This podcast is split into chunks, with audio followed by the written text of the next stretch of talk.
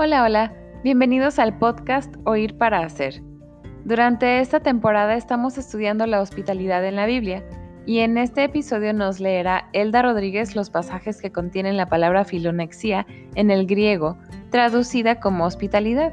Los pasajes son Romanos 12 del 1 al 20 y Hebreos 12, 28 al 13, 7. El primer pasaje es Romanos y les quiero compartir un poco de trasfondo histórico de esta carta. El nombre se le dio por el nombre de los destinatarios originales, que eran los romanos, los miembros de la iglesia en Roma, y fue escrita por el apóstol Pablo cerca del final de su tercer viaje misionero desde Corinto. Pablo había querido ir en varias ocasiones a Roma y al no serle posible les tuvo que escribir esta carta colosal que por la gracia de Dios y su inspiración en Pablo nos es de mucha bendición hasta el día de hoy. Esta carta está llena de sana doctrina para la vida práctica. En los primeros 11 capítulos presenta las verdades teológicas de la sana doctrina y a partir del capítulo 12, donde se encuentra nuestro pasaje, Pablo detalla cómo estas verdades se traducen a la vida práctica en la vida de los creyentes y de la iglesia misma.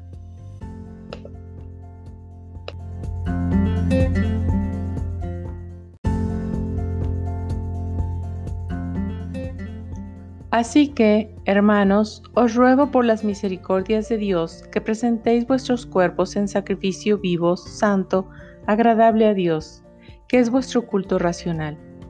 No os conforméis a este siglo, sino transformaos por medio de la renovación de vuestro entendimiento, para que comprobéis cuál sea la buena voluntad de Dios, agradable y perfecta. Digo pues, por la gracia que me es dada, a cada cual que está entre vosotros, que no tenga más alto concepto de sí que el que debe tener, sino que piense de sí con cordura, conforme a la medida de fe que Dios repartió a cada uno.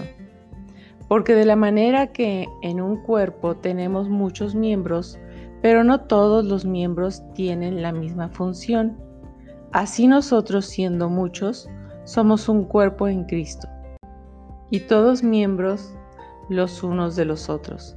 De manera que, teniendo diferentes dones, según la gracia que nos es dada, si el de profecía, úsese conforme a la medida de la fe, o si de servicio, en servir, o el que enseña, en la enseñanza, el que exhorta, en la exhortación, el que reparte, con liberalidad, el que preside, con solicitud, el que hace misericordia, con alegría. El amor sea sin fingimiento. Aborreced lo malo, seguid lo bueno. Amaos los unos a los otros con amor fraternal. En cuanto a honra, prefiriéndoos los unos a los otros. En lo que requiere diligencia, no perezosos, fervientes en espíritu, sirviendo al Señor, gozosos en la esperanza, sufridos en la tribulación, constantes en la oración, compartiendo para las necesidades de los santos, practicando la hospitalidad. Bendecid a los que os persiguen, bendecid y no maldigáis. Gozaos con los que se gozan, llorad con los que lloran. Unánimes entre vosotros, no altivos, sino asociándoos con los humildes. No seáis sabios en vuestra propia opinión. No paguéis a nadie mal por mal. Procurad lo bueno delante de todos los hombres. Si es posible, en cuanto depende de vosotros, estad en paz con todos los hombres. No os venguéis vosotros mismos, amados míos, sino dejad lugar a la ira de Dios. Porque escrito está: mía es la venganza, yo pagaré, dice el Señor. Así que, si tu enemigo tuviere hambre, dale de comer; si tuviere sed, dale de beber. Pues haciendo esto, ascuas de fuego amontonará sobre su cabeza. No seas vencido de lo malo, sino vence con el bien el mal.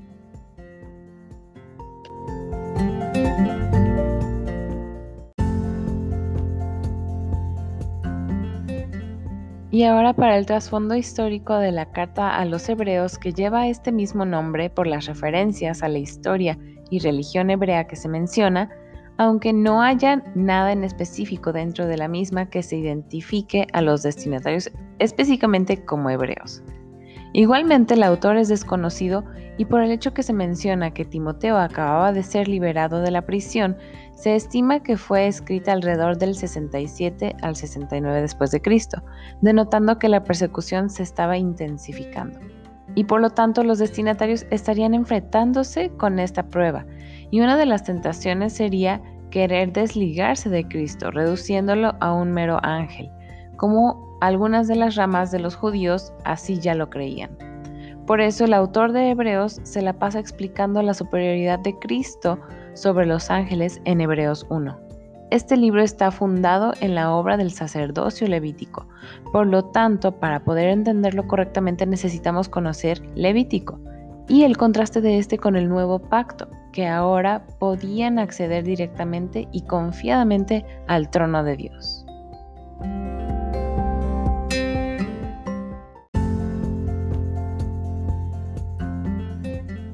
Así que, recibiendo nosotros un reino inconmovible, tengamos gratitud, y mediante ella sirvamos a Dios agradándole con temor y reverencia, porque nuestro Dios es fuego consumidor. Permanezca el amor fraternal. No os olvidéis de la hospitalidad, porque por ella algunos, sin saberlo, hospedaron ángeles. Acordaos de los presos, como si estuvierais presos juntamente con ellos, de los maltratados, como que también vosotros mismos estáis en el cuerpo. Honroso sea en todos el matrimonio y el hecho sin mancilla, pero a los fornicarios y a los adúlteros los juzgará Dios. Sean vuestras costumbres sin avaricia, contentos con lo que tenéis ahora, porque Él dijo, no te desampararé ni te dejaré. De manera que podemos decir confiadamente, el Señor es mi ayudador. No temeré lo que me pueda hacer el hombre. Acordaos de vuestros pastores que os hablaron la palabra de Dios. Considerad cuál haya sido el resultado de su conducta e imitad su fe.